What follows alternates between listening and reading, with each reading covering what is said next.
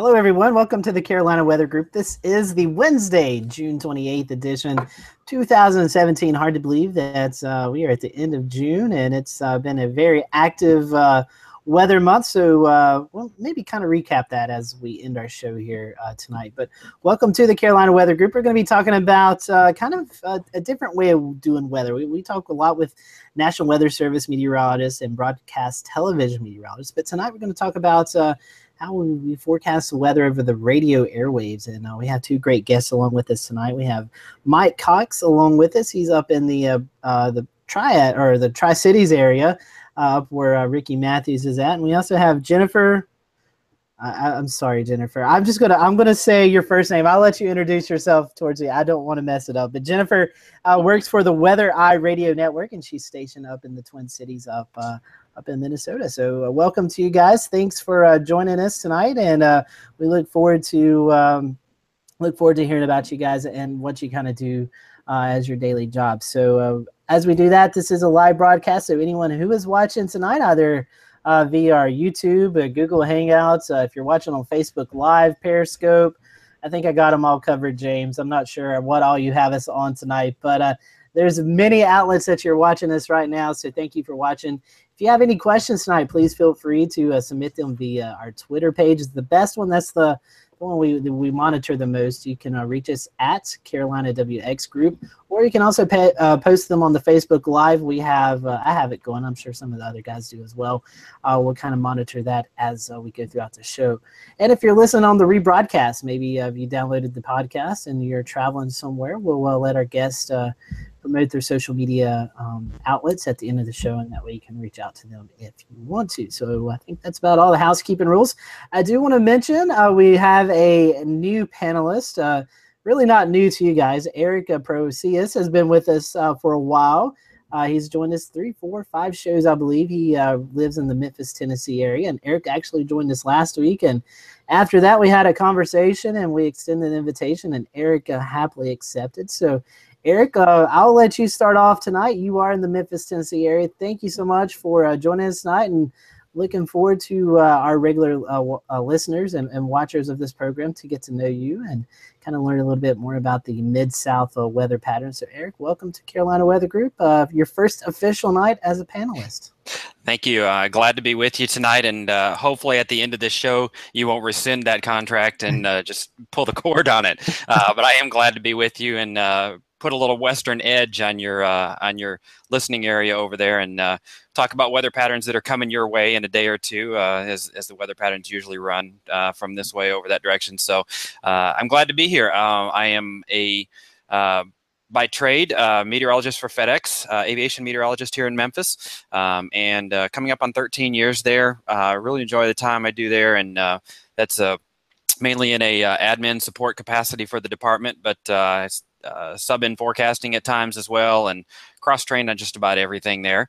Um, and also run uh, here in Memphis, uh, MemphisWeather.net, which is uh, kind of the um, Memphis brand of uh, small business that I own called uh, Cirrus Weather Solutions, and we do. Um, uh, provide uh, weather forecasts and live uh, severe weather coverage wall to wall on social media um, for storms that come through the Memphis area.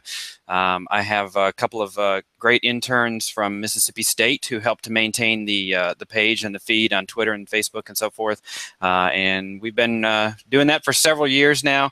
it's turned out pretty good and have pulled in some some pretty nice um, side gigs with that as well, doing some consulting work um, for various festivals and sports teams and so forth here in the Memphis area.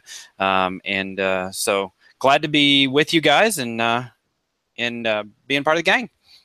Yeah, we're happy to have you, and uh, like we said, we, we're looking forward to uh, your perspective and uh, welcome welcome again to the Carolina Weather Group on a full time or on a regular basis for now. So we appreciate it. Thank you. All right, well, let's go over to uh, let's go up to uh, Peter's world. Peter, I guess um, you uh, what was it Monday morning? You guys had that active uh, storm system move through, kind of woke you up with a tornado warning up there in the uh, outside of Philly. Yeah, it was uh, Saturday morning. I Saturday morning. Yeah. Such excitement at six thirty in the morning. we I got woken up, tornado warning in my county because we had the remnants of Tropical Storm Cindy uh, come through early Saturday morning. But luckily, uh, no damage around my house or any town around me. But farther up north got pretty destroyed with uh, trees down, wires down, all that good stuff. And then, uh, what was it? A couple days before, I think we had another uh, like squall line come through, bow echo, and that destroyed things too. So uh, it's been kind of an active week or so around here with all this heat and humidity. But the last couple days actually been pretty nice. Low humidity, low 80s for highs. Now we're going to go back up to the 90s again over the weekend uh, with high humidity, maybe more storms on Saturday and Sunday. And uh, Fourth of July not looking too bad as of now. Uh, Mid 80s, kind of sticky out. Uh, maybe a shower or storm, but hopefully we'll get those fireworks in, and uh, I won't get blamed for the bad weather. Yeah, Bob Pete, that's that seems like a lot of activity for your area. I'm, I'm surprised you didn't snap off the coastline into the Atlantic. yeah, you know, you know how it is. Listen, we want men-made fireworks Fourth of July, not Mother Nature's, right? That's right. I could do without the thunderstorms on Fourth of July. There you go. Well, let's uh, go to a guy who's not been with us for a few weeks. He's been out traveling the world on business, Mr. James Brierton. How are you doing tonight, my friend? Um, does this glass of wine answer that question? oh, I'm sorry. That's just grape juice. I would never juice. drink wine during the show. Uh, good to be back. Weather's been pretty nice here in uh, Charlotte. I did snap some uh, pretty aviation photos during my travels that I would like to share with you all. Uh, I made a trip up to, um, if, if it'll let me share them, made a trip up to uh, Peter's neck of the woods. And then I made another trip up to Long Island, which is in, in this grand scheme of things, also kind of Peter's neck of the woods, I guess. Um, It's not like any tonight, James. no, it's really not. Anyway, uh, Oh, this was my return trip into Charlotte. This is somewhere over the skies of Jersey. Uh, with all due respect to uh, Peter, this is Jersey at its best, about 30,000 feet up. and um, this was when I departed Charlotte uh, the morning or two earlier. Uh, so it was just some really nice cloud photos. Maybe it was just the fact that I don't normally uh, get the window seat, so I got the window seat this time. So I was I was quite happy And about is that that. the best? Was that the best part of Charlotte too? No, no, No. no. no. No, the best part of Charlotte, let's see. Is uh five o'clock traffic on seventy seven, correct? No, no, no. I'm trying to think food here, Scotty. Um, could be Pinkies. Oh yeah, Yeah. Pinkies is good. Oh Yeah, I'm gonna go with that for now. Listen, when you guys sorry, I know we're we're rambling on, but when when all of us meet in Charlotte, we are gonna James and I'll take you to Pinkies. Oh, I should let Eric know since he's new. Um, Scotty forever says he's going to meet you for lunch and then never does. So that's because that's because someone has to go to New York all the time. Oh, sorry, Peter doesn't want to see me when I'm up there either. So it's it's okay. it's, it's all good. All right, well, you can tell this show's off to a great start, and I, I think that grape juice got you a little unfiltered tonight, James. I like it. all, Throwing right, us all under the bus. all right, I'm going to toss it to Shay, and then Shay, I'll let you toss it to Ricky as we can get into the show tonight. Uh, Shay, how's things been in the uh, the Low Country of South Carolina? You, you Pretty guys, good. you, you're calming down. No tropics, right? Nope, nope, no tropics yet. At least uh, not not that we can see. Uh, but James breaking the rule of thumb that he's been harping on me for: don't ever drink anything in front of the camera. But look at him. Look at him Grape go. delicious, delicious grape juice.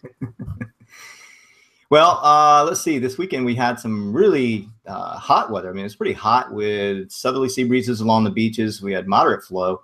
We got up to near 20 to 24 knots at times, especially just inside the coastal breaks. So we had some uh, pretty pretty strong Bermuda high setup with sea breeze uh, circulations in the afternoon that brought the winds up. Of course, uh, the, the sandbar activity off of Sullivan's Island, where we go kiteboarding a lot. The Wind Sports Wounded Warriors was in town, so we had a really successful uh, event with them but there was six saves six saves of swimmers that were um, trapped in deep water with strong currents and five kiteboarders pulled six people out of the water on saturday alone before the emergency management crews showed up so we're getting a little bit of recognition for that i think they're doing a story in the post and courier and i know we just got to keep your eye out especially when you're on the water if you're out on the beach keep your eye on people if they need help help them it's a very quiet thing you don't hear it's not like in the movies where they're waving their arms and yelling and screaming. It's usually something where they're they're in the water and their head's barely above it. And they're just trying to keep keep uh, breathing. So other than that, we had a nice little turnaround starting on Monday with a little bit of a northerly wind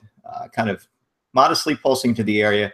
Picked up to moderate levels yesterday and today, so we had a nice east northeast sea breeze, which cooled the temperatures down. So we're down to the low to mid 80s uh, for highs, and in the the lows actually being in the upper 60s to low 70s feels really good right now. So we're gonna milk that for the next day or two until temperatures slowly come back up into the weekend with a modest southerly sea breeze coming back into the area. And that's pretty much it. Our, our sea surface temperatures are 84.1 degrees. They're getting a little bit warmer. It should get even warmer with a southerly return flow. Uh, tropics are fairly quiet in the Atlantic. There's nothing expected. There was a tropical wave coming off of Africa that the National Hurricane Center gave a very low chance that dissipate today. And all eyes are really on the Eastern Pacific right now, where more of the activity is going on. Uh, the El Nino, mm, I know we touched on the El Nino, but right now uh, the diagnostic is starting to slide more towards, in the ENSO discussion, more towards a neutral to a cold bias neutral phase, actually. So we may be looking at possible, I wouldn't say, I think there's still a possibility that we could have an El Nino uh, by the fall, a very weak, maybe warm bias neutral, but it's starting to slide into the negative towards more of a, a, a normal status for all intents and purposes. So uh, back to you, Scotty.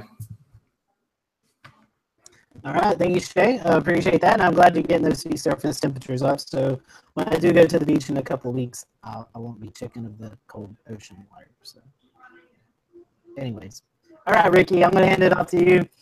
I'll let you uh, finish off uh, the show. All righty, well, let's get things kicked off here and kind of do something a little different. I think it's the first time we've had radio meteorologist on before. You know, typically we're working with television sides and uh, some other sides, but we're happy to have Mike and Jennifer joining us tonight to kind of talk a little bit about what they do. Mike, I can't remember if you've been on with us before or not. Is this your first time with us? And Mike may not be there at the moment. So let's try with Jennifer. I know it's Jennifer's first time. So, hi, welcome. Tell us a little bit about what you do. Hi, thanks for having me. So, yeah, I work for, as you mentioned earlier, Weather Eye Radio Network and weatherology.com. Basically, uh, what we do is we do forecasts all throughout the country. We got a team of uh, several meteorologists that do that, and then we uh, input the forecasts all together and uh, kind of work off of each other's work. And then basically, my specific responsibilities in the morning as I do the forecast. Uh, I start at 3:30 in the morning. It's great because weather and radio never actually go to sleep. Um, so uh, yeah, and then I do uh, for radio. Uh, we have radio stations that hire us to do all these uh, live spots and recorded spots for them. So basically, what they do is. Uh, I record like 28 to 30 seconds, up to a minute to three minutes, sometimes 18 seconds, of just a forecast that we've created for them. Send that off to them, and then they uh, put it on the radio however long that they want to uh, do that, and then keep updating them throughout the day. Um, they also request us to do live spots with them. So in the morning, I'll have I have up to maybe about 30 calls with radio stations and pretty much just chit chatting about. It's really it's really fun actually. It's about 30 seconds worth of weather and nine and a half minutes of each station nearly about just whatever random topic of the day. Um, so that helps kind of break up the weather pattern uh, part of the day. And then um, we also do uh, forecasts for golf uh, golf companies and electric companies. So just to kind of tell people whether they should be going out or, you know, to close the golf courses and whatnot. And um, severe weather cut-ins as well. So as soon as something comes in on our radar, we will cut into a radio station and be like, hey, this is what's going on. Um, these are the locations. This is exactly what you can expect, whether it's hail or, tor- like a tornado warning or straight line winds. So we go into doing that. That generally takes up a lot of time, especially during the severe weather season. And then um, I'm partially in charge of educational outreach. So we'll go to the to some schools around the state, around other cities, and kind of trying to talk to uh, students. A lot of times it's more younger, it's more young students to get them interested in STEM, not just meteorology or weather in specific, because we do also a lot of uh, experiments, and it's with static, with you know, electricity, with other things, and t- kind of talking a little bit about math and all the physics that goes uh, in chemistry that go into specific sort of uh, science programs. So I think that's uh, if I had known how much math and physics was involved in meteorology, um, that might have changed my idea. But if we feel that we wanted to let people know, hey, just so you're not surprised, this is how it is, but don't be deterred, just be prepared for it. So yeah, kind of that's basically what we do. That's awesome. Always good to get the word out about uh, weather safety and STEM and everything like that. Mm-hmm. Um, your company, how I guess how big is the company, and then how common are these companies? I know there's a couple big ones in the United States who do kind of weather for radio, but how does yours kind of fit into the whole uh, collection?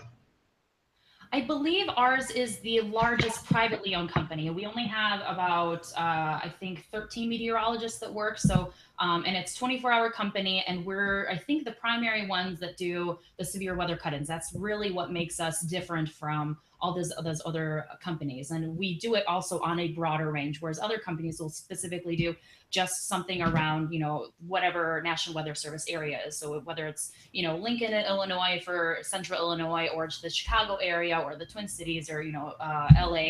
And we do it for the entire uh, United States. So that's kind of what sets us a little bit different, particularly with our uh, how we cover severe weather. Okay, let's bring in Mike's Mike, and then we'll uh, kind of circle back around and, and bounce off both of you for some questions. Mike, tell us a little bit about how your job differs here in the Tri Cities. Well, what I end up having to do is uh, I do basically what you do, actually, except the difference is, of course, it's radio, so I can't show anybody anything. So, half minutes to do weather like you do either, Lucky. Um, what I do is we have a bunch of different frequencies with translators and all of that. And uh, my job is to every half an hour or so tell everybody what the weather is going to be. And your weather, that's my goal in life is to tell people, hey, you got problems, whichever way you need to. And uh, with four different stations, that can be interesting. At least they're all in the same building. That helps. And uh, they're not very far away from each other either. But uh, on, a, on a daily basis, because around here in this part of the country, there's not a lot of severe weather that happens that will require long form coverage from my standpoint.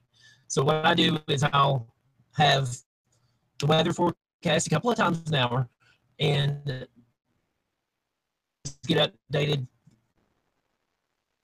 today just to basically as quickly as I can tell what to do. And those forecasts be anywhere from 15 seconds to 30. And the 30 is actually 40 because of the intro and the close that's added to it on one of our stations. And that's that's pretty much it. It's just a daily forecast that I do. I do have a weather blog, tricitieswx.com. And uh, whenever I do a forecast, I'll post to all of my social media and all of that, and uh, just weather information out to people. That's the that's the goal. I mean, it seems like the number one thing with radio is obviously it's shorter. Mike was talking about how there's 20, 30 seconds. Jennifer, you mentioned you guys do 30 seconds. Talk a little bit about the challenges of that. Either one of you wants to go first. And how you have to kind of condense what you want to say, what I may say in three and a half minutes, especially on a big weather event day, into that tiny little time frame.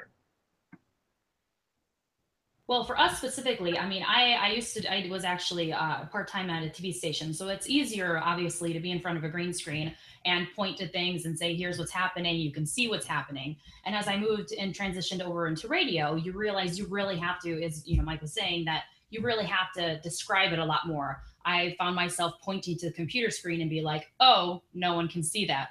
Um, so yeah, I mean, it, it, it really boils down to what the station really wants. So whereas, you know, you might be going into three minutes talking about you've got this low pressure system going into this and that, most of the stations, because they only have certain amount, a certain spot allowed per hour for the weather, they just really want highs, lows, highs, lows for the, you know, for today and the next few days um, at least for us. Now, some stations, the ones that we have that are one to three minutes long, we'll go into a synoptic forecast on, you know, here's what's happening. We've got this, you know, Alberta Clipper coming in or something of that sort. And then the last 30 seconds ends up being more of a specific. Now, here specifically for this area, here's your forecast high, low, high, low. So that's kind of, uh, it, it's really hard to kind of really speak about it and describe it as opposed to just pointing to it. So it's, it really was quite a, it's quite a bit of an adjustment.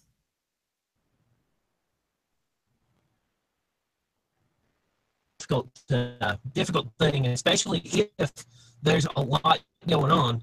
Like 17 seconds, for example, I get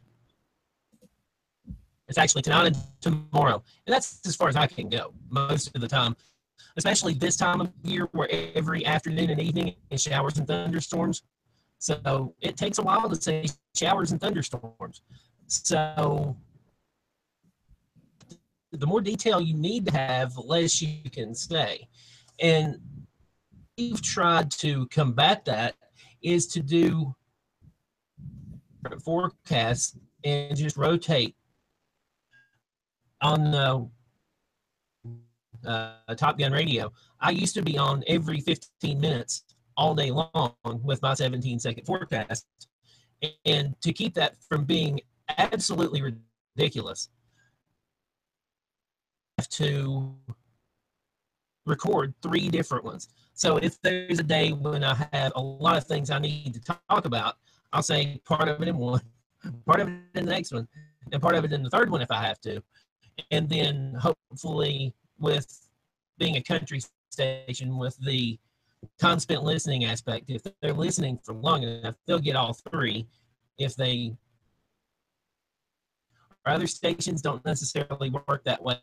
Um, the one station, WHCB, that's the one I've got 30 seconds. So if I need to take 30 seconds talking about what's happening today, I can do it. That's not a problem. Um, but on those stations where there's 15 seconds, now that there's pretty much just one forecast I do every day, that's uh that can be very very difficult to kind of organize everything. Are there certain areas, um, especially Jennifer, since you guys do a region-wide forecast or for forecast for many different places, that you find want longer forecasts, kind of want those long-form synoptic forecasts, maybe because of the region they're located in? Uh, no, most of them don't want that longer synoptic forecast. Actually, it's very few and far between that we actually get it. So, and it, it is really sparingly. So we've got some, and uh, we really have one in every region: the Midwest, the South, uh, the Southwest, the Southeast, and New England. And yeah, it's really, it's really very random. Okay. Any specific things per region that they want, or anything different per region that they would want? Um. Well, uh, in the Midwest, it's mostly it's you know it's it's a lot more of these Midwest and Gulf Coast regions. It's mostly you know talk about the heat and humidity during the summer months, and then in the winter, particularly in the central and northern plains, they really want you to focus on where is it going to be snowing, where is it going to be the hail sleet mix, where is it going to where that fine line is going to be, and then that ends up being really difficult to actually add in in those 30 seconds. So whereas, you know, on a normal high pressure day, I'd say, well, here's your forecast today through, you know, Friday, I can get five days in. When there's something going along the lines of like, well, we've got a rain, slow, snow, uh, sleet turning into rain and then back into snow in the overnight hours, but a little bit of, you know, hail coming in as well. Um, or not hail, but, uh, you know, uh, freezing rain or something. It ends in Oklahoma, up, you never know. Yeah, that's true. That's really true um, yeah, it ends up being more of a I can only talk about today and tomorrow because there's that much information in 30 seconds that I can give out. So, um, and then you know, in the Southwest region, it's just it's hot. It's a pretty easy forecast overall, um, and just the rain that's in you know uh, the Pacific Northwest. So it just yeah, I mean. Mostly the, the, the more the most difficult things are going to be more along the uh, the Gulf Coast region and the central and northern plains because that's where it's you know going to be the most humid, sticky, and constantly changing.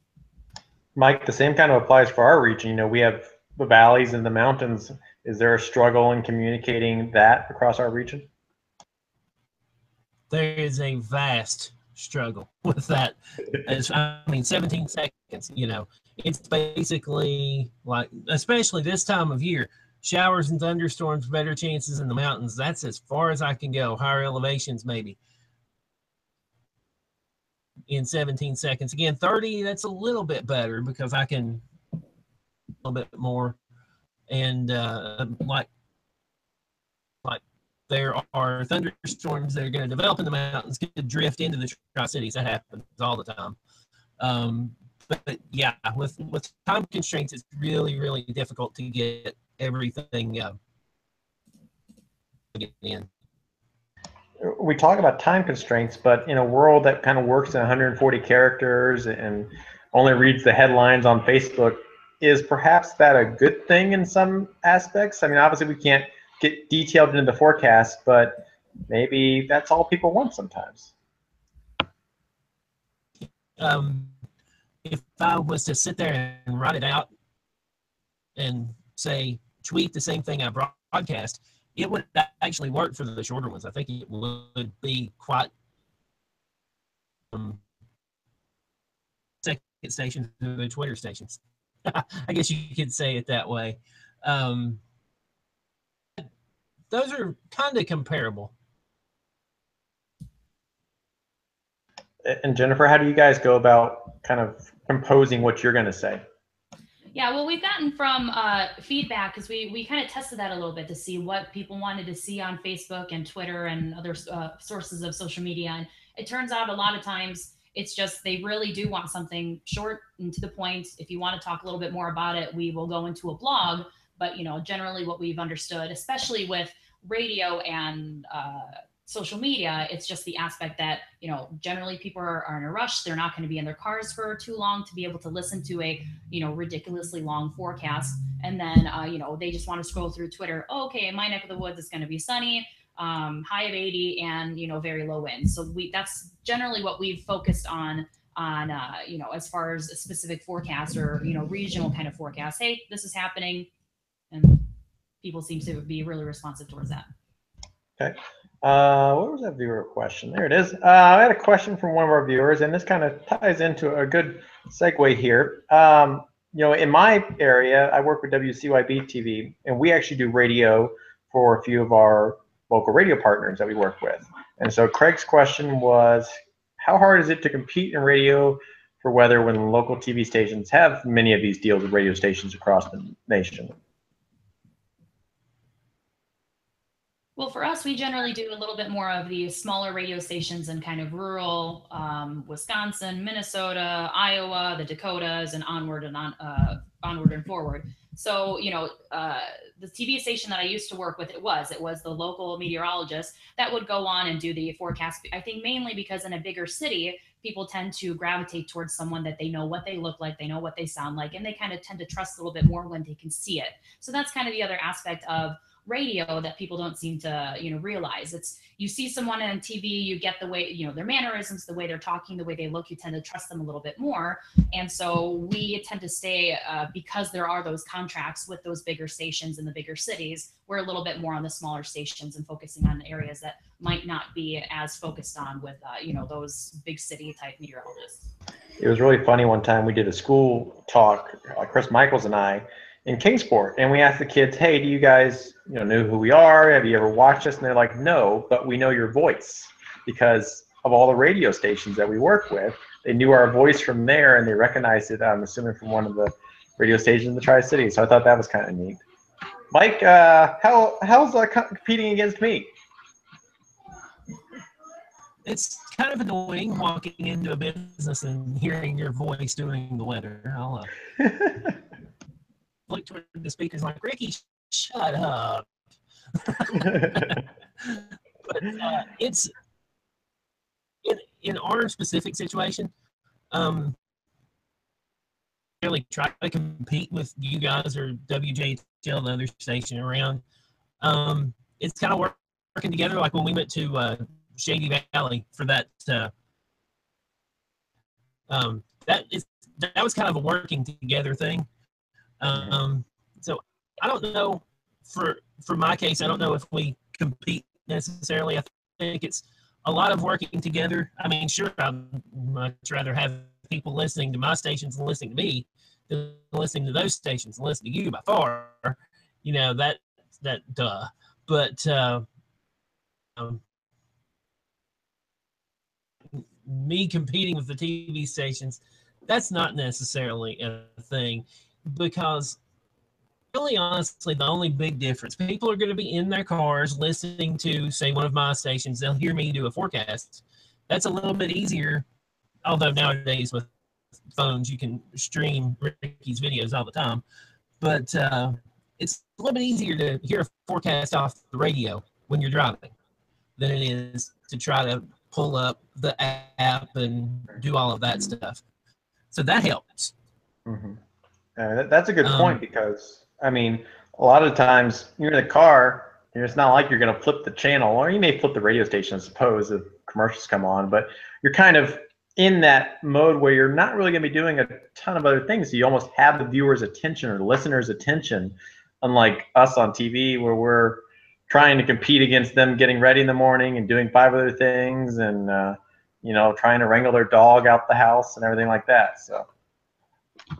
And we've heard a lot from people that will us will have they'll have their radio on in the background while they're getting ready for their day. So they'll be TV and can't hear it, but the radio is still there. Of course, I know TV has audio too, but um, our listeners will station on all the time. And when the little when the singers start, they know, hey, it's time for the weather before they even say the word weather, and then they'll be able to. Uh,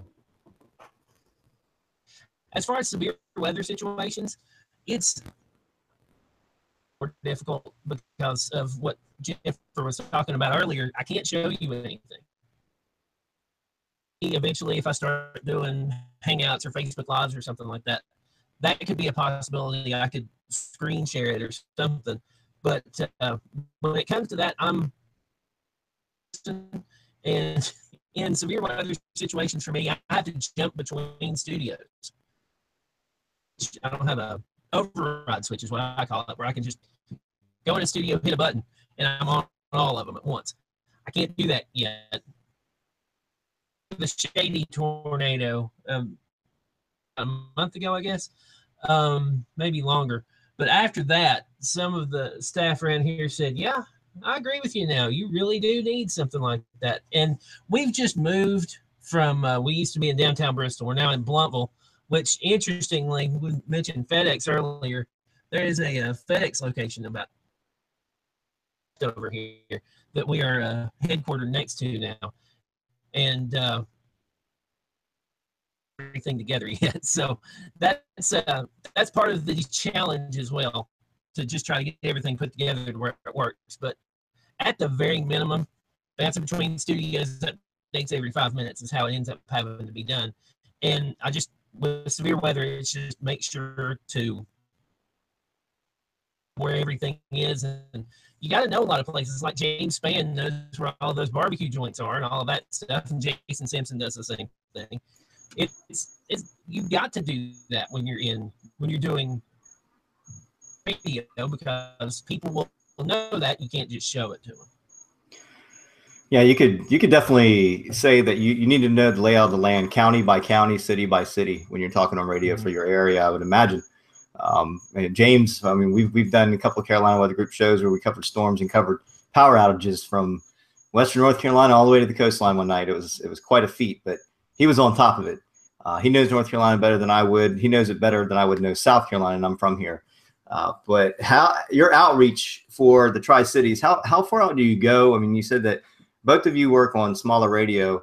Uh, I'm not that familiar with how radio works and with TV stations as well. I know here we have some of the main channels, the the TMA, um, whatever bandwidth that is in every city. The TV Mets come on and they sort of give a little spiel on all the major radio stations. Uh, but your your outreach to your audience, how far out do you go? Do you go across the country with all the smaller radio stations, and do you have folks that ask call the radio station up and ask what are they thinking? Yeah, and I guess that'll go to Jennifer. Jennifer.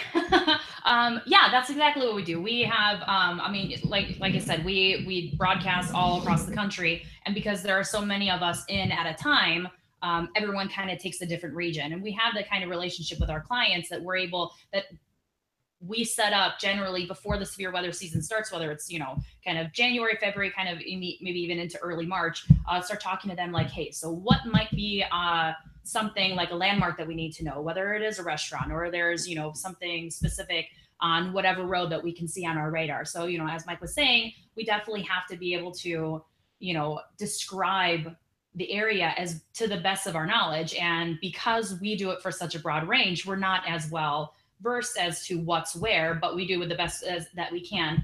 And, uh, you know, we do immediate break-ins. We call in the radio stations and we're like, hey, listen, you've got the severe thunderstorm warning and or a tornado warning. Um, we ask them if they want us to cover it. If they don't, they just ask us for the information and then they'll go on and they'll cover it. Otherwise, sometimes we even have a break-in where we can override the radio stations and just be like, hey, here's what's happening. Um, and a lot of times, you know, we can go into as specific as we can but that's kind of one of the disadvantages that we can't do exactly like hey you know when you turn on route 39 and pass the kfc um, you know that's not something that we're going to know but we do have for certain parts certain most of our radio stations and we kind of have a list showing like hey if you're talking about this area this is kind of what they're known for. So kind of talk it in re- relative to that specific uh, kind of landmark or whatever. So uh, it, it, we do it with great difficulty but uh, people seem to really appreciate the fact that we're helping them out with that kind of stuff.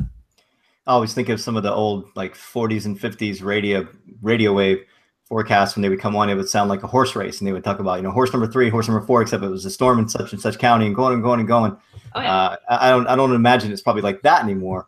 But uh, Mike, from your perspective, uh, for the Tri Cities area, do you feel like some days it's like that? I mean, you have a lot of ground to cover in, in metropolitan areas. I mean, you're with, you're with Jennifer as well, going across the country. Do you feel like it's a horse race at times? Sometimes it is. A lot of the times we have the interesting situation of when storms are headed our way, they kind of die out before they get here. And that that helps a lot. Occasionally, like I keep mentioning Shady Valley because that's the most recent thing. Occasionally, they'll come in and go over a mountain, and then coming down the mountain, they'll spin off a tornado like that storm did. The uh, the storms are pretty much worn out by the time they get here. That said, and not have to count on, or not, not something you can count on as far as like climatology is concerned, because it seems like we get severe thunderstorm and tornado watches for a lot of people around here, and quote, nothing really happens. Um, it's easy to get caught up in that, and then when you have a storm that just pops out of the middle of nowhere, it uh, it kind of reminds you to expect the unexpected expected whenever there's storms like that. And it's uh, the topography of the area is really the big thing, and the valleys around here kind of affect the rotation of the storms and all of that. It's it's definitely interesting to uh to keep track of. Kind of, kind of piggybacking off of what Shayla's talking about. Um, Jennifer, uh, I'll direct this question first to you since you kind of do more of a, a, a national scene. Um, you're talking about how you guys maybe divide into different regions.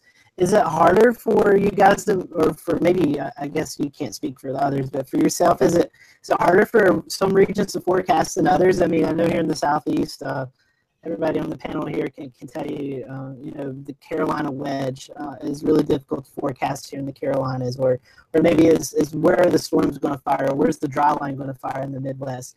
Um, how, how hard is it kind of juggling all those different regions and trying to get a, a great forecast when you have so many nuances to, to forecast off of? Right. Yeah. So again, it's mostly you know every uh, every Met here at Weather Eye does a specific region. So we've gotten to know a little bit better uh, our specific regions, what makes it tick, what's what makes it, um, you know, what makes the severe weather pop up when, at what point of the day, and whatnot. Um, it, it's not as difficult as it seems. I mean, I've been here already for six years, so I've gotten used to the fact that I do most of the uh, northwestern portion of the Midwest and, you know, the, the Michigan and uh, Illinois and Indiana and um, all off towards even, well, actually, no, I'll even out towards like Montana, but not as much that uh, as far west as Montana. But so I focus on that area. And, you know, when we're talking about, you know, it's, you, you understand that there's humidity, you have that, you know, those types of dry lines that come in that can, you know, create things, and install, install certain systems. Um, because I've been doing this specific area already for six years, it feels like this is my area. This is what I know what to do.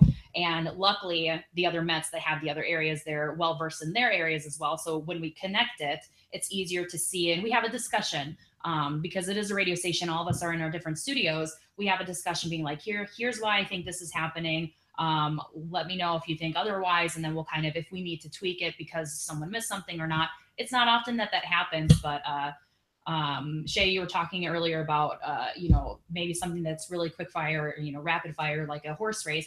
It's definitely something that happens, especially during the day if something's going on from, you know, the UP all the way down to Texas. You, we have all these storms that we're trying to cover and trying to get out to people. So, you know, when you have something, and we generally have to talk about certain counties. Some radio stations don't want this county, or they want only a specific part of the county. So it is kind of like, hey, here's one of our stations. We need to give you your warning, but then I also have about 10 other stations I need to get to. So it is kind of like a as much information as I can, get it out as quickly as I can, and then move on. Um, so that ends up, you know, but because we do such a broad range, I feel like uh, it's it is kind of kind of like a big quick type of thing.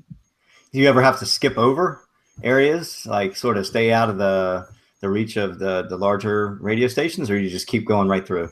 Oh no, we go we keep going right through. Yeah, because even though there's, you know, let's say for example in the Chicago area, there's there are the main stations where, you know, someone like Tom Skilling would be the radio, you know, the radio voice for them.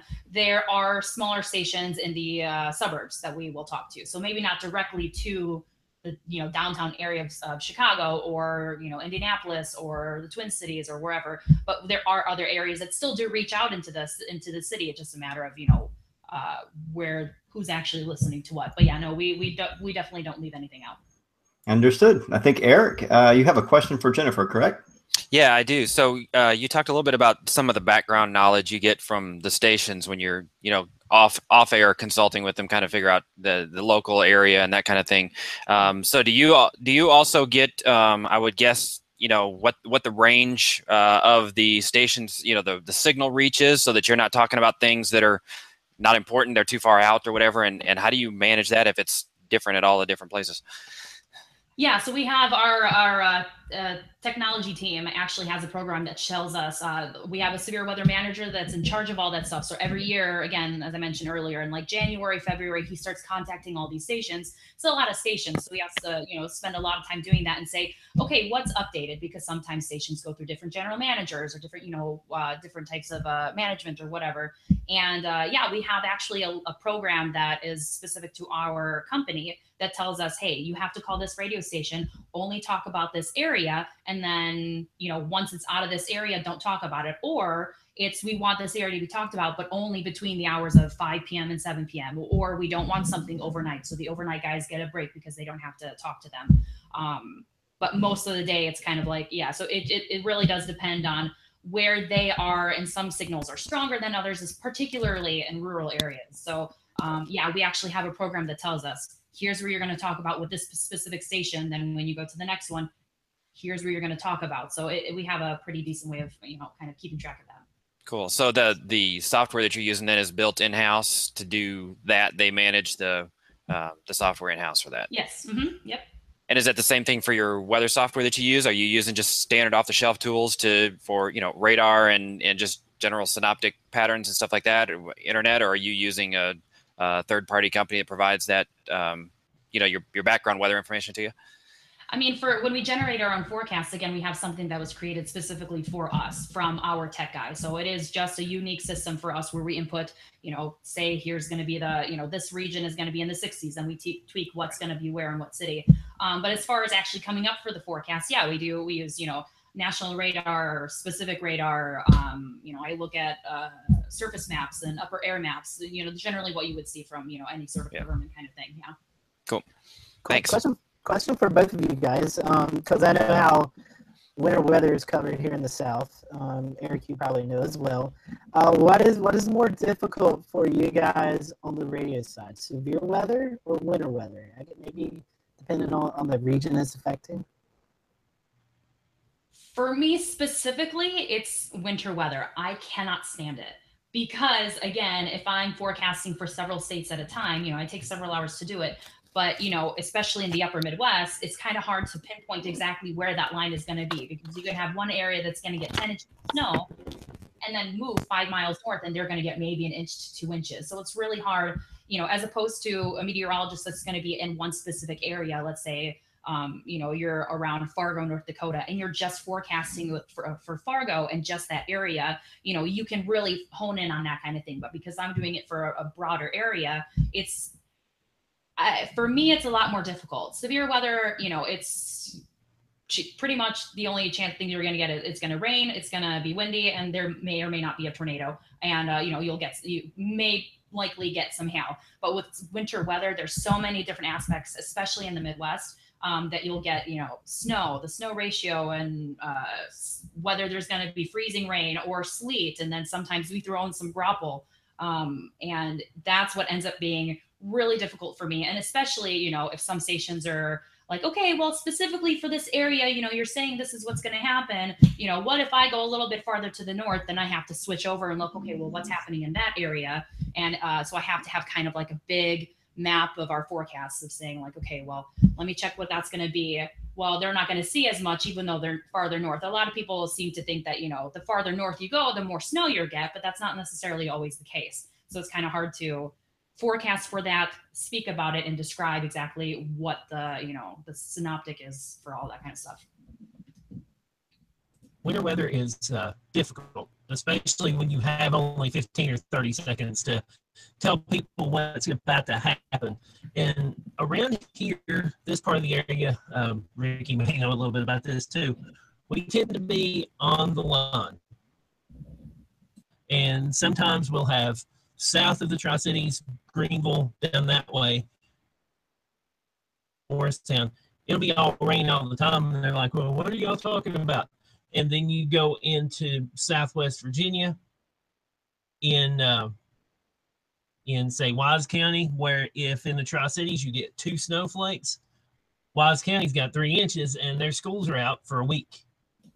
It's here. It's a it's a huge range, and when you factor in the possibility of sleet and freezing rain, very difficult. And then trying to communicate that in a short amount of time, it's it's very very much a challenge.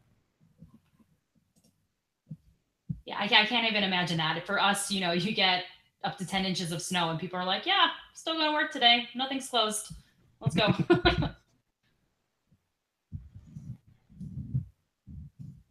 All right, Scotty, did you have something you wanted to show as we're getting close to uh, the end? If not, I have another question, and we can't hear you. This guy's muted again. well, uh, Jenny, um, Ricky, go ahead and ask yours. We're we're gonna get weatherology.com up on the screen and do a little presentation, and we're getting to about ten till the hour. So we want to give Jennifer an opportunity to introduce her website and talk a little bit about it, and then uh, wrap it up with our golden question: uh, how they got into weather. So go ahead. All right. Uh, so my question for both Jennifer and Mike, and I already know Mike's answer, but I'm interested to hear him, is um, what's the biggest weather event you've covered so far? oh, man. Um, oh, and I'm going to.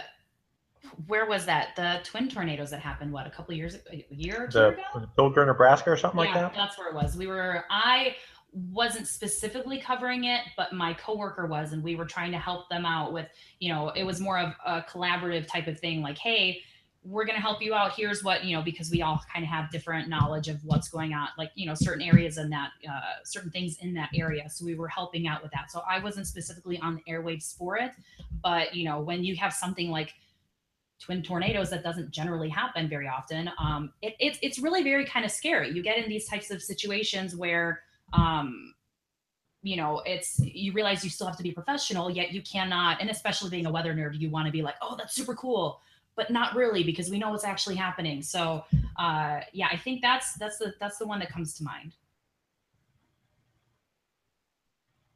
As far as I'm concerned, and Ricky, I've talked about this with you a couple of times, so yeah, it's obvious. And it's April 27th, 2011 is the big one. I've been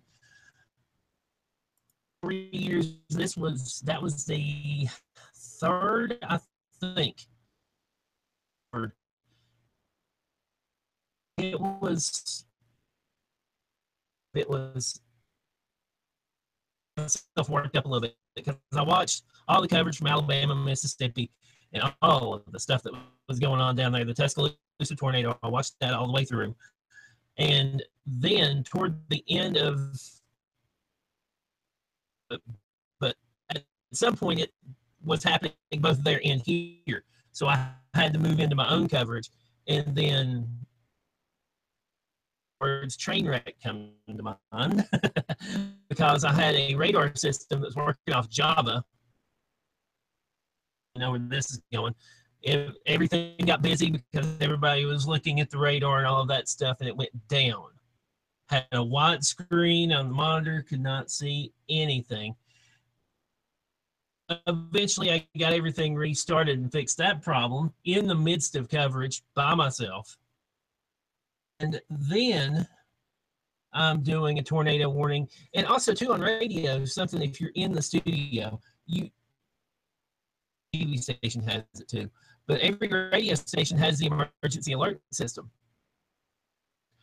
Well, it will interrupt you if you're talking. If you see the warning before it gets it and you're talking about it, it will cut you off. I had to dodge those, a few times I was unsuccessful with that. And then I was there was a tornado warning for Bristol, which is where our studios were at the time. That heard hail hitting the back door. Doors in that building. Heard the golf ball size hail hitting the back door, and then boom, power went out. Flat gone. And all of our stations went off. And at the time, I only needed to be on one because the others didn't have their translators and associated FMs and all of that. Was spooky. To be in a radio station, everything, our computers ran for 15 minutes, but the equipment that got everything to the transmitter had shut off. So for about 15 minutes, I'm still, I was able to tweet warnings and all of that stuff at the time. And then those computers went down in the back door. And I just said, okay, I'm taking cover. I can't do anything else. So I went into one of the offices and sat there, and the, everything at one point went down. I couldn't even use my cell phone. Very kind of isolating, you know, in this age where you can get hold of anybody at any time. I couldn't get hold of nobody for anything. And eventually, one thing at a time, everything came back up, power came back up, and uh, off. But that uh, and we lost I think 14 or 15 if you add one that way a couple of years later, 14 or 15 people from that. And I know it's not 252 Alabama for that day, but losing 14 people in three tornadoes, both of those numbers have never been heard of in one day around here amongst locals that just that's just a day I'm not because of all of the all of the stuff that happened. It was just phenomenal in so many different ways. It's always the the, times when uh, we don't expect everything to go wrong, and it seems that things go wrong sometimes. So, mm-hmm. all right, uh, let's see. Um, Jay, go ahead. Sorry, I lost yeah, my train of thought. We wanted to go ahead and uh, share Jennifer's website, weatherology.com. Let me know when you can see this.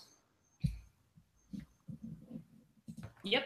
You good? Okay, I'm Yep. going to present to everyone and just go go right ahead. I'll try to I'll try to click around on it a little bit, but uh, it looks like this is today in weather history in 1980 heat wave. We just had a huge heat wave out west. I mean, there's some really high temperatures. But go ahead and tell us a little bit about your website and uh, how it works.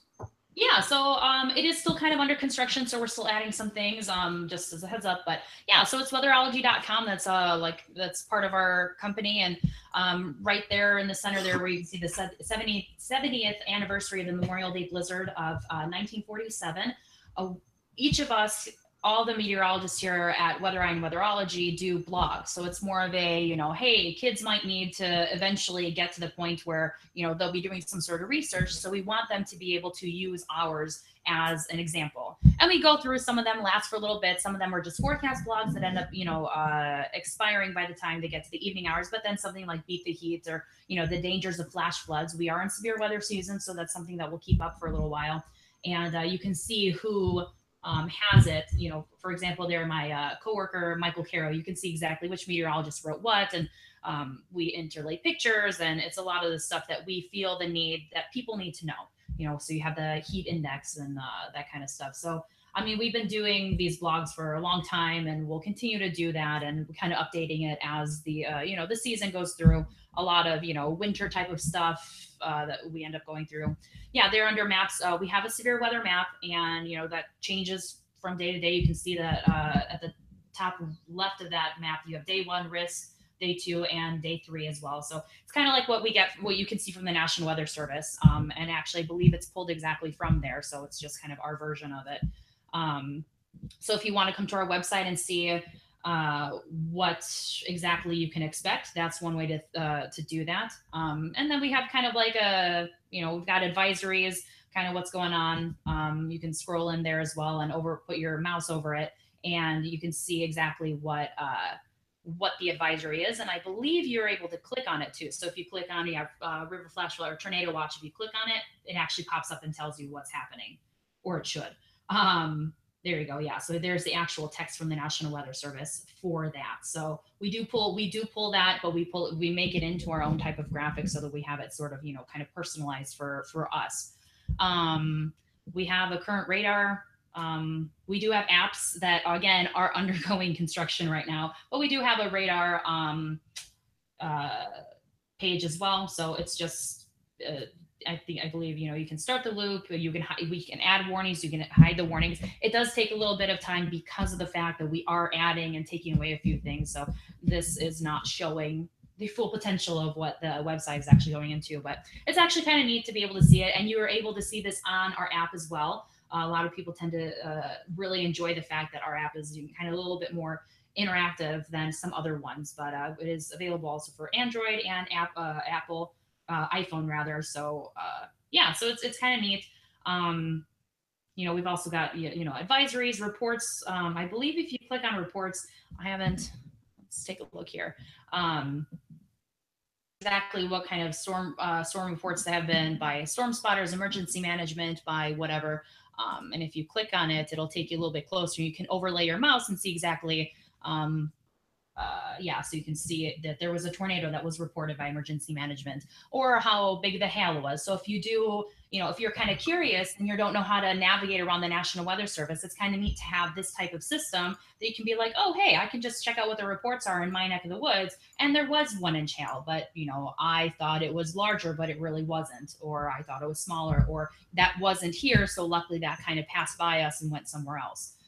Um, is that feeding off of the local storm reports there, or is that yes. where, where's this data coming from? I believe it's I believe it's coming off the local storm reports. I but it's I don't believe it's as updated as the local storm reports again because our system is undergoing construction. So um, that's fine. I like it. I like the interactive maps that you have here. They're um, they're pretty helpful. You can really zoom in and, and, get a pulse of what's going on in the area. Yeah, yeah, it's really neat. And um, uh, under social, you can check out social. Um, and, you know, we have a Facebook, Twitter. We do have a YouTube, uh, and I'll get into that in a minute. Uh, Google Plus, Instagram, and a, I was not aware that we had a Pinterest, but we have a Pinterest. Um, so you can follow us on any of those. And uh, each specific meteorologist also has uh, at your Met and then our name. So if you want to follow me on uh, on Twitter, you can follow at your Met Jenny. Um, and that's kind of where I go into that. Um, but yeah, Twitter, Facebook, we update that every day throughout the day. And it's not just forecasts. You know, sometimes we'll focus on certain areas, but other times we'll also go into um, being like, here, well, for example, here's your weather history of the month. We have a meme Monday or a wacky weather Wednesday where we talk about, you know, something like sun halos or something that's not really, you know, seen as often as you normally or mammatus clouds. Um, you know, something that's kind of a little bit neater than regular weather. Um, and uh, I'm not entirely sure what you just clicked on. The widgets, yeah. So for our radio stations, um, they're able to uh, get download widgets that they can take and put that onto their website. So that's kind of neat. So it makes it a little bit more personalized, and it gives them, I believe, the cloud cover. Yeah, you can see uh, the current conditions, the actual forecasts, and advisory. So when you go to their websites, it'll show you from Weatherology. Here's your forecast, just kind of like as a quick little blurb. Um, we do do videos also and this is primarily we have recommended videos by you know uh, i believe we do have the twin tornado videos up there. Um, i think we do have something from the Moore tornado other ones that are kind of neat experiments or whatnot. Um, we do have ones that are actually by weatherology. It's at the bottom there under the uh, the video tab, and that's something that my co one of my coworkers and I we're the ones that are in charge of that, and we do science experiments and we overlay things from that. There are some old podcasts on there, or severe weather awareness from 2015, so that obviously hasn't been updated for a while. But if you go a little bit farther down, there's a that uh, have some fun when things get bitter cold. So when it was getting bitter cold around certain areas, a lot of stations ended up doing like, oh, well, check this out. This freezes in under 10 minutes and we're going to shatter it. Or you can turn boiling water into snow. Um, we baked cookies in a car and we also show something about how to make a cloud in a jar. And that's one of the things we actually tend to bring to uh, students at classes because they seem to think that that's super cool to, you know, all of a sudden get this cloud in a jar. Um, so yeah, that's one of the things that we're focused on. Um, the education tab isn't very updated, but uh, we do do a photo contest with some schools that talk about um, like, hey, here's you know, we would love to have you send in your your uh, weather pictures to us, and we'll highlight them here. You know, so just to kind of get some students interested and be like, oh, well, I want to draw a rain or a tornado or something along the lines, just to kind of focus them into the specifics about education. Um, and uh, I mean, there's a specific blog uh, blogs tab, and then under About Us, you can see that uh, you go to About Us, and then actually click on the blue Weather Eye team in the text. I'm pointing to my computer as if you can see that. Um, and then these are all the meteorologists that works. You can follow us easily this way instead of having to search for us. But uh, yeah, this is this is my entire this is the entire team at Weatherology and Weather Eye Radio Network. So yeah, that's basically that's basically our website. Fantastic. Um, guys, you have any questions about the, the website? I was interested in the apps that you have here. I think we it might be. I'm a, I'm an Android guy, but we can get your app here Yes. as well. For is that free or is this a? It is. Yep, it's free. Yep, it's free. And uh, again, we are undergoing some updates with the app, but you are able to download it. You can check it out and see it. Uh, you know, we've had people tell us that they do enjoy it.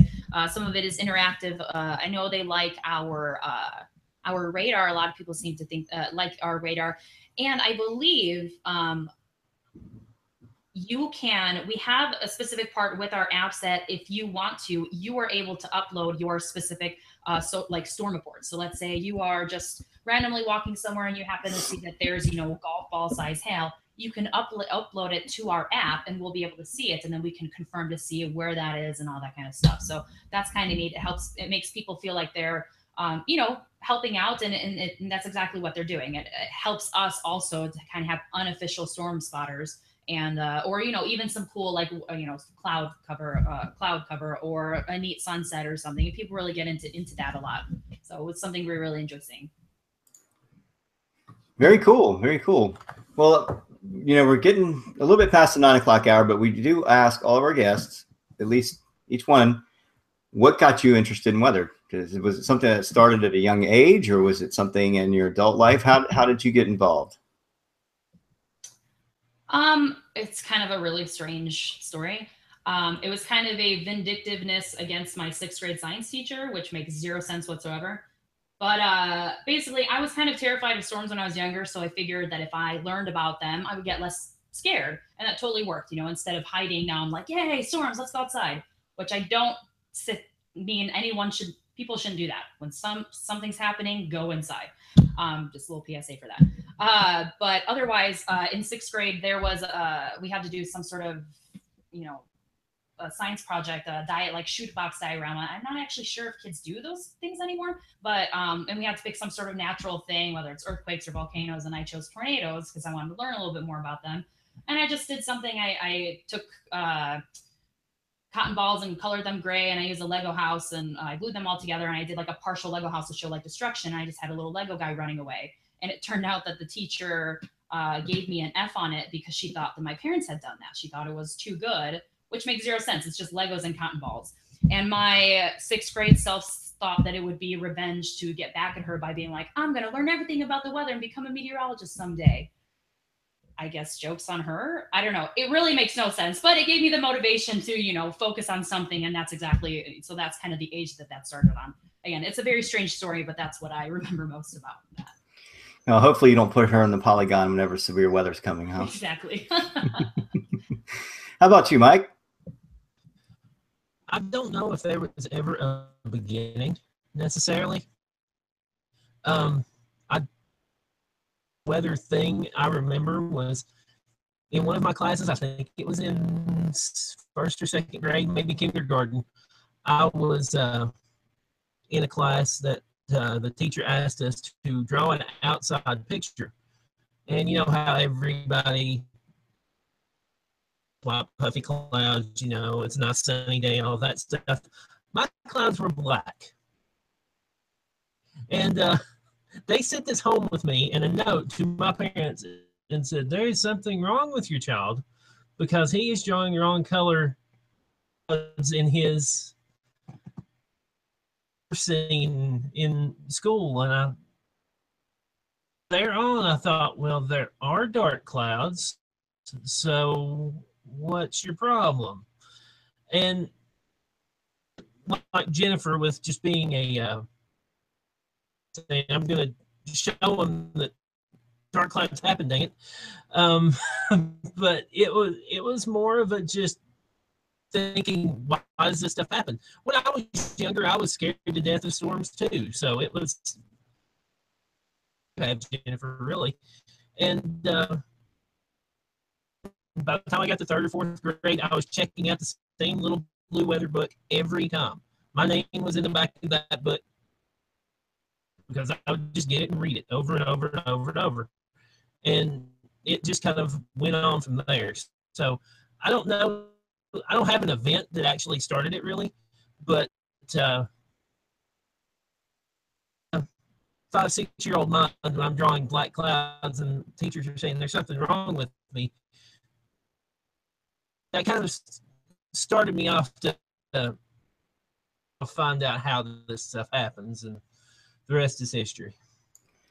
I think uh, we, uh, the what is it called? It's astrophobia, I believe, is the fear of storms, and there's several names for it. But I think we have a show coming up uh, with with that in mind. Scotty, uh, could, who, who is it that's coming on our show for that one? Uh, he's still on mute. Guess we'll we'll figure that one out later. I think it's um, quite ironic that our show with all the audio problems is about radio. I just wanted to throw that out there hit the nail oh, right on the oh, head and just just state the obvious. yeah, yeah, yeah, yeah, whatever. Well, no, Mike, I'm sorry. I wasn't trying to shame you. I was just, I know, I know Scotty's having some problems as well. It's just, it's just ironic. I think, isn't that the world of broadcasting, right? Like we were talking before. You know, it always happens at the worst possible time. Exactly. Yeah, especially at the end. Especially at the end. Um, Eric, any questions from you? Any anyone else? Peter? No, good good uh, topic though tonight. Thanks for being on, Jennifer and Mike. Yeah, thanks for having me. I, I really appreciate it. Thanks for having me. All right, we'll go uh, real quickly. Let's see, July the fifth.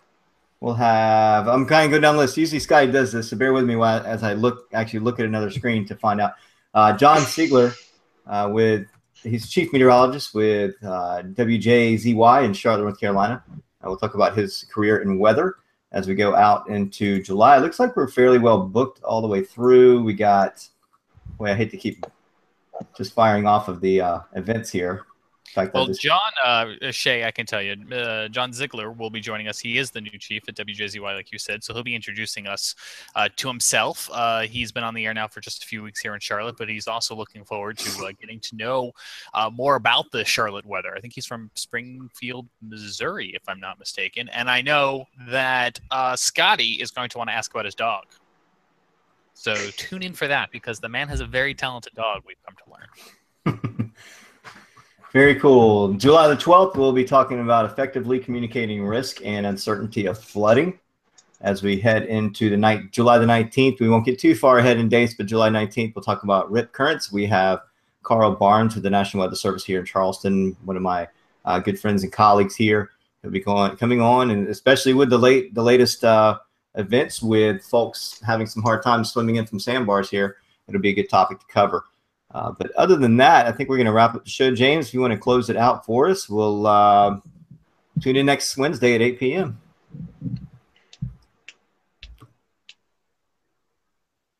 He's on mute. And I guess we'll we'll just end the show there. Do you want me to add something there? no, no, no. We'll go ahead and end the show right here. This is uh, Wait, what about the, the social media? Yeah, Accounts. I yes. don't know. Yes. Mike, uh, let's start with Mike. Uh, we like to end any show with a chance for our guests to uh, let our audience know how they can find you on social media so folks can reach out to you during tonight's show or even if they're listening on our podcast rebroadcast. So, Mike, where can they find you? The best place to find me is on Twitter. That's the thing that I'm using more and more often every day.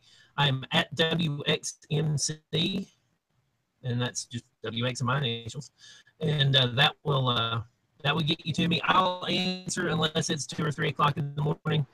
I will uh, answer within, you know, unless there's a lot of radio station stuff going on and I just can't get to it. But I'll answer pretty quick at my uh, Twitter. It's at WXMC.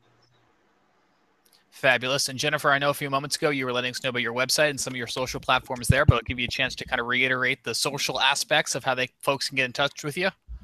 Yeah, so the uh, best way to do that is either following us on uh, Facebook at uh, Weatherology, or you can follow me specifically on Twitter at Your Met Jenny. And so I'm pretty good at following people pretty quickly um, with that, or give you know replying to people um, quickly with that as well. So that's going to be the best way at Your Met Jenny. Uh, fabulous, fabulous. I'm looking at our chat trying to figure out why everyone is talking sports all of a sudden. Go Gators. You're I'm not sure what's happening.